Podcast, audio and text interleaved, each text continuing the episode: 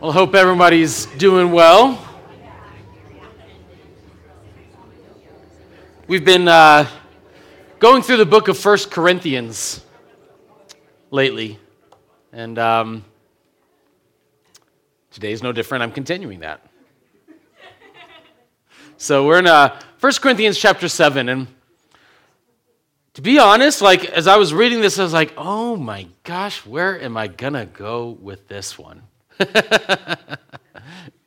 um, yeah, I mean, there's definitely some uh, interesting uh, things in there, but uh, you know, I always like to think of what is my takeaway with this. What am I, you know, what, what am I, uh, what do I really want people to get from the message that I'm going to preach? And this one, this this chapter was a challenge. There's some challenging things to talk to to talk through in this uh, passage, and. Um,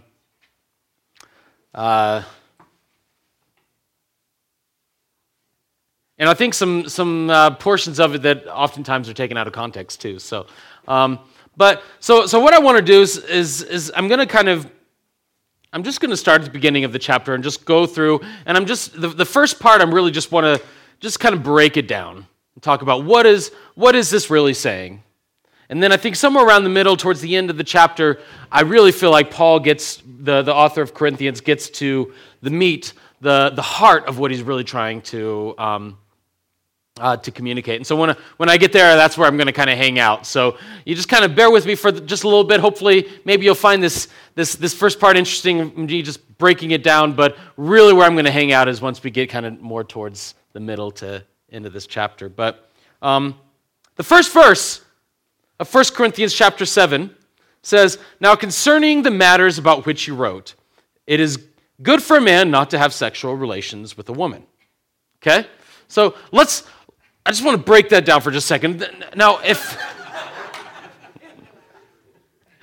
and uh, it's, it's clear from this chapter that Paul is answering some questions that the Corinthians have. And, and that's the part of this that we don't see, right? We don't see the questions that the Corinthians had previously asked Paul. Now, we can speculate and we can kind of say, well, infer from based on what uh, Paul is saying what the questions were, but he starts out concerning the matters about which you wrote. So clearly, there were some things that the Corinthians wrote to him, and he's going to now answer those questions. And so,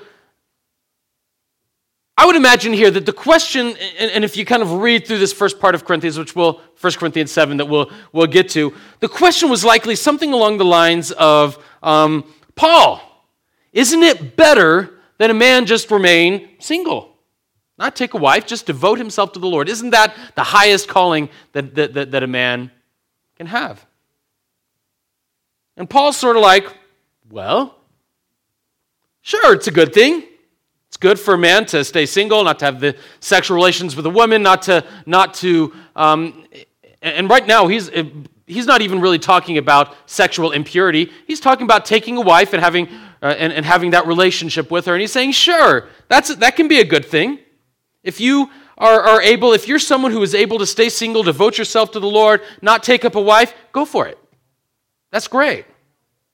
But, and this takes us to verse 2 but because of the temptation to sexual immorality, each man should have his own wife and each woman her own husband. So, in other words, is it good for someone to remain single? Sure. It's great, but it's not for everybody. Not everybody is wired that way. So if you're not, don't sit there and, and try to go against your nature, burn with this lustful passion. Each, each man should take his own wife, each wife should take her own husband. That's okay. Then at this point, this next part, these next few verses, Paul gives a few guidelines. It's kind of like he takes a sidebar and says, and hey, let's talk about marriage for just a second. Verse 3 The husband should give to his wife her conjugal rights, and likewise the wife to her husband. For the wife does not have authority over her own body, but the husband does. Likewise, the husband does not have authority over his own body, but the wife does. Do not deprive one another, except perhaps by agreement for a limited time that you may devote yourselves to prayer, but then come together again so that Satan may not tempt you because of your lack of self control. So when you marry, your body is no longer your own. You've given, the, the, the, the husband has given his authority of his body to his wife and vice versa. And he says it's not, it's important not to deprive each other. Unless you agree to do so for a period of time, that's okay. But, but as a married couple, it's important to stay close to each other, right? Because that, that really does keep the devil from being able to come in and tempt you.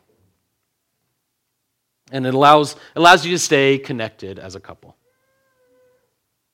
So moving on in verse 6, it says, Now as a concession, not a command, I say this I wish that all were as I myself am but each has his own gift from God, one of one kind and one of another. To the unmarried and the widows, I say that it is good for them to remain single as I am. But if they cannot exercise the self control, they should marry, for it is better to marry than to burn with passion. And, and, and some people, I've heard some people take, take this, what I would say is out of context, and, and say that, you know what? It is exactly probably what the Corinthians were asking. It's best to stay single. That is the best thing that you can do. And, and, and, and if you get married, you're just not quite as. as as um, uh, you don't quite as have a higher as high of a calling as somebody who chooses to remain single. That's not what this is saying. That's not what Paul's communicating here. He's reiterating again if you can handle being single, then great. There are some great benefits. There are some great things some, that you're able to devote yourself to the Lord in a way that somebody who's married may not have time for. See, the Corinthians were having this same argument. They were saying that, uh, that over which was greater. Was it greater to stay single? Was it greater to stay married? And Paul's saying that, you know what? Stop arguing over which is greater. Everybody has their own gifts. If you can handle being single, do it. If not, get married.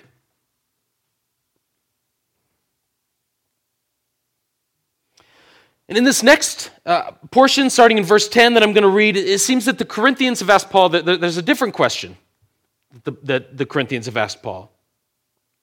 They've asked him what to do when a believing spouse, somebody com- comes to Jesus and, and they have a non believing spouse. What are they supposed to do? And his response, he starts by really just talking about marriage in general, what God's view of marriage is.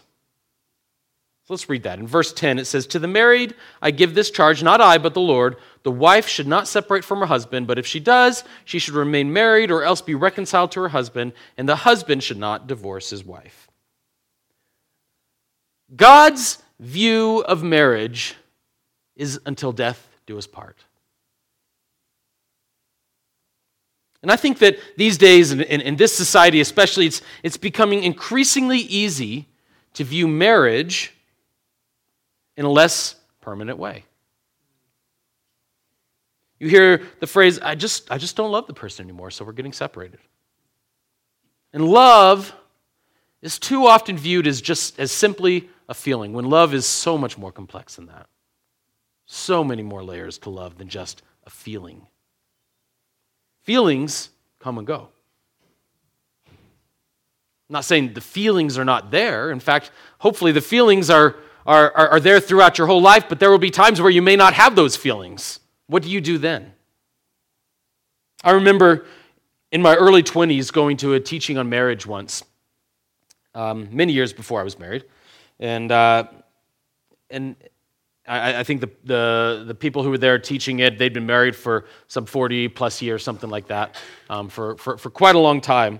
And, um, and he was telling a story about one time early in, his marriage, in their marriage when they were having an argument and they were really struggling. And he actually he looked at her and said, I think maybe we made a mistake.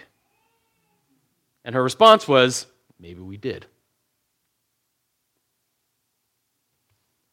Now, what happened between that moment when they made those statements and being happily married 40 years later? They worked on it. They worked through their issues. D- d- divorce wasn't an option. That was not even in, the, in their vocabulary.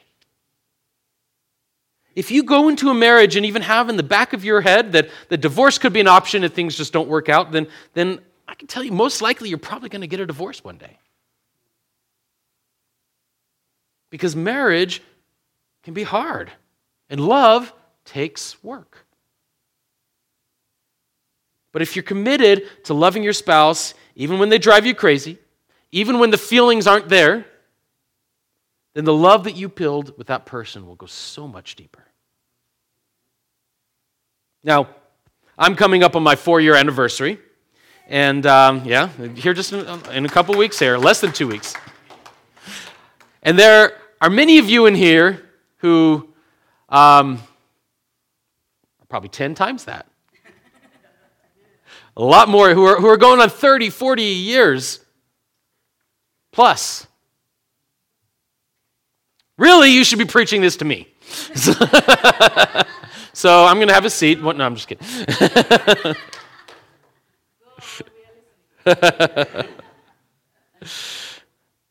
but what I would encourage you is if you are in your marriage right now and you are struggling, that's okay. Struggles are going to happen. If you're struggling, talk with one of these people who have made it work through thick and thin. Because guess what? I know for a fact that many of these people would love to help mentor your relationship. It's okay to need help. Now, I also want to say that there are always extreme cases where situations where there's infidelity, situations where there's abuse. And in those situations, I'm not telling you stay married to that person. What I would tell you is to do the journey with somebody.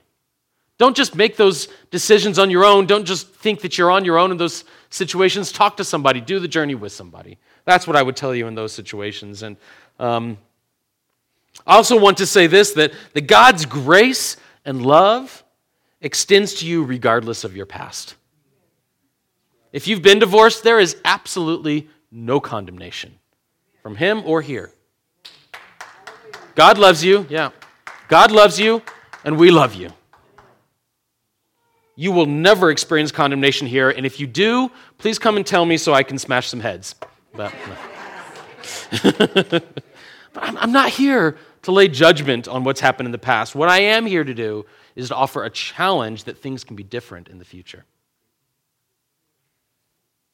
Okay, so after Paul prefaces his answer to this question by talking about God's view of marriage, he dives in to, to, to, what the question actually was what to do when you have somebody who is married to a non believer. In verse 12, it says, To the rest I say, I, not the Lord, that if any brother has a wife who is an unbeliever, and she consents to live with him, he should not divorce her. If a woman has a husband who is an unbeliever and he consents to live with her, she should not divorce him. For the for the unbelieving husband is made holy because of his wife, and the unbelieving wife is made holy because of her husband. Otherwise, your children would be unclean, but as it is, they are holy. But if the unbelieving partner separates, let it be so. In such cases, the brother or sister is not enslaved. God has called you to peace. For how do you know, wife, whether you will save your husband, or how do you know, husband, whether you will save your wife?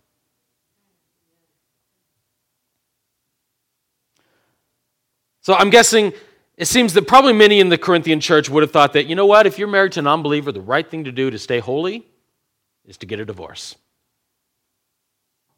But Paul says no. As the believing spouse, if your non believing spouse will stay with you, stay with them.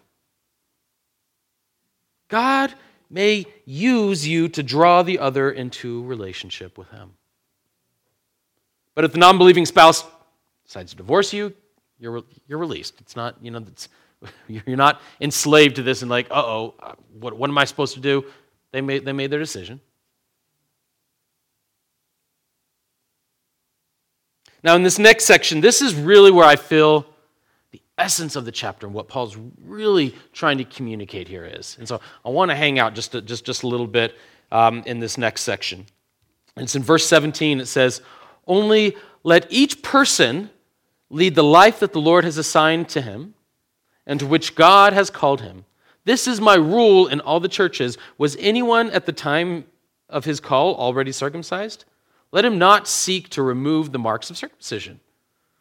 Was anyone at the time of his call uncircumcised? Let him not seek circumcision. For neither circumcision counts for anything nor uncircumcision, but keeping the commandments of God. See, up until Jesus died and rose again, salvation really was through the Jews. and following the law, including circumcision. That was key. If you were not a Jew, there was still salvation, but it was through the Jews. You joined that community.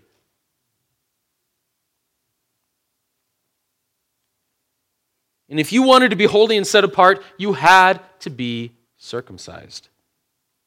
And after Jesus ascended to heaven, the early church began to work out what life in Christ meant. That was a huge debate. If people come to Christ, do they have to be circumcised? That was a huge debate. Read through Acts. You'll see that there's some, there's some pretty intense arguments over that. And what Paul is saying here is that it doesn't really matter. If you came to Jesus, you were already circumcised, great. If you came to Jesus and you weren't, don't worry about it. How often, how often do we place our identity in our perceived holiness? It's easy to place our identity in the things that we do. if I feel that I'm doing well, maybe I've been consistent in reading God's word, or in general, I've been, I feel that I've been able to help other people well, or I, have been able to do good things. I, I mark off my good deed each day. Then I feel good about myself. I can identify myself as a good person.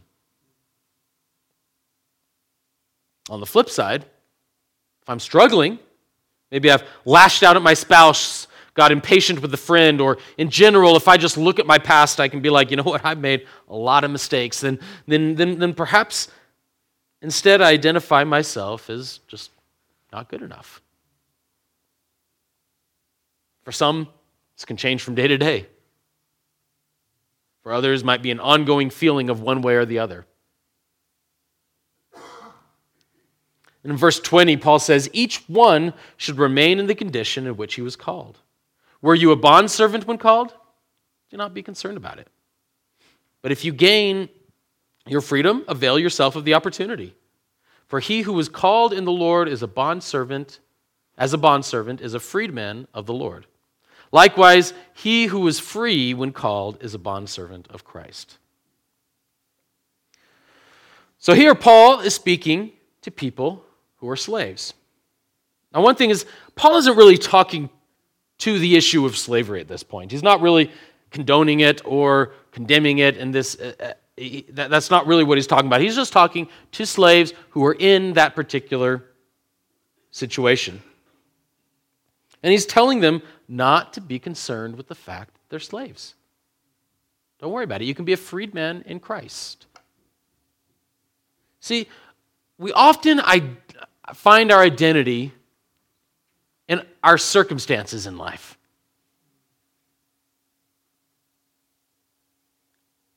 If we're in a job that we hate, or maybe we don't even have a job, then perhaps we view ourselves as failures. If we're doing well in our job, our career's going in the right direction, hey, we're successful. I identify myself as a successful person. We place our identity on whether we are in a relationship or not. We place our identity on whether do we own a home or do we rent a home. We place our identity on how others view us. We place our identity on so many things that are so fleeting. Today I may hate my job, tomorrow I may love it. Today I may be in a relation I may not be in a relationship, tomorrow I may find someone. I may feel like a success today, but tomorrow I may feel like a failure. None of these things should be intertwined in our identity. Look at the next verse. In verse 23, it says, You were bought with a price. Do not become bondservants of men. So, brothers, in whatever condition each was circumcised, uncircumcised, slave, free, great job, no job, in a relationship, not in a relationship. Whatever condition you were called to, you were called, let there, let him, there let him remain with God. We were all bought with a price. And therein lies our identity. our identity is in Christ. God sees our heart. He sees our heart when there's good things in there, He sees our heart when there's bad things in there. And guess what? He loves us through it all. Stop placing your identity in the things that you do or the circumstance that you find yourself in and start seeing yourself through God's eyes. God loved you enough to pay a huge price for you the price of his son. God sees you as worth it. Let your identity be there. What are we talking about here? We're talking about contentment. In Philippians chapter 4 verse 11 it says, "Not that I'm speaking of being in need, for I've learned in whatever situation I am to be content." I know how to be brought low, and I know how to abound. In any and every circumstance, I have learned the secret of facing plenty and hunger, abundance and need. I can do all things through him who strengthens me. Contentment. That is what God is calling us to.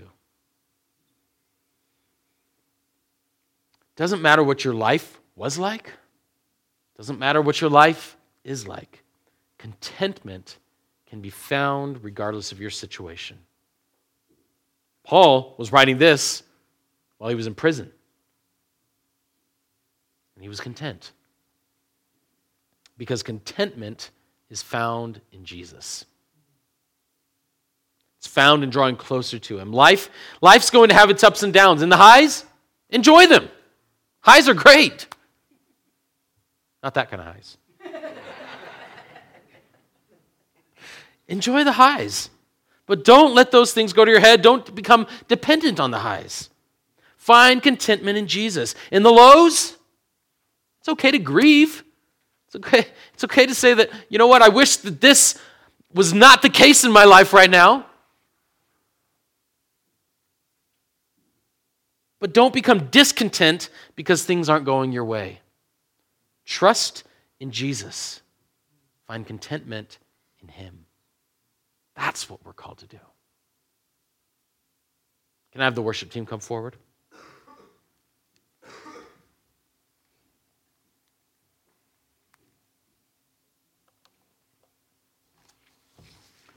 We're going to take the offering here in just a second, but um,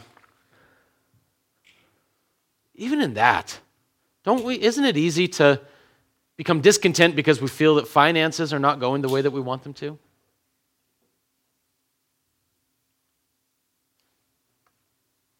And if that's you right now, why don't you just, I think that sometimes just giving something can be just a step of faith to say that, okay, God, I'm trusting you in this, even though it's not going the way that I want. So, Lord, I just pray a blessing over this offering, Lord. Would you, would you help us to use it to further your kingdom? And would you multiply it? In Jesus' name, amen. Ushers, go ahead and uh, pass the bags, please.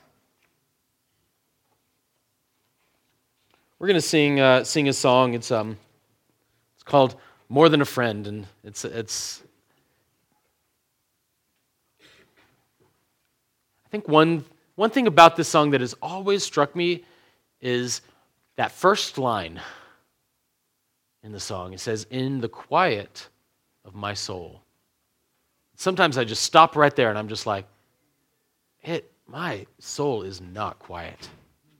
I don't know about you, but there's just so much going on that sometimes I just need to quiet my soul and hear from God. And so, in talking about contentment and allow and finding our identity in Jesus, finding our contentment in Jesus, why don't we just start there? Quiet our souls and listen to Jesus. Let's worship.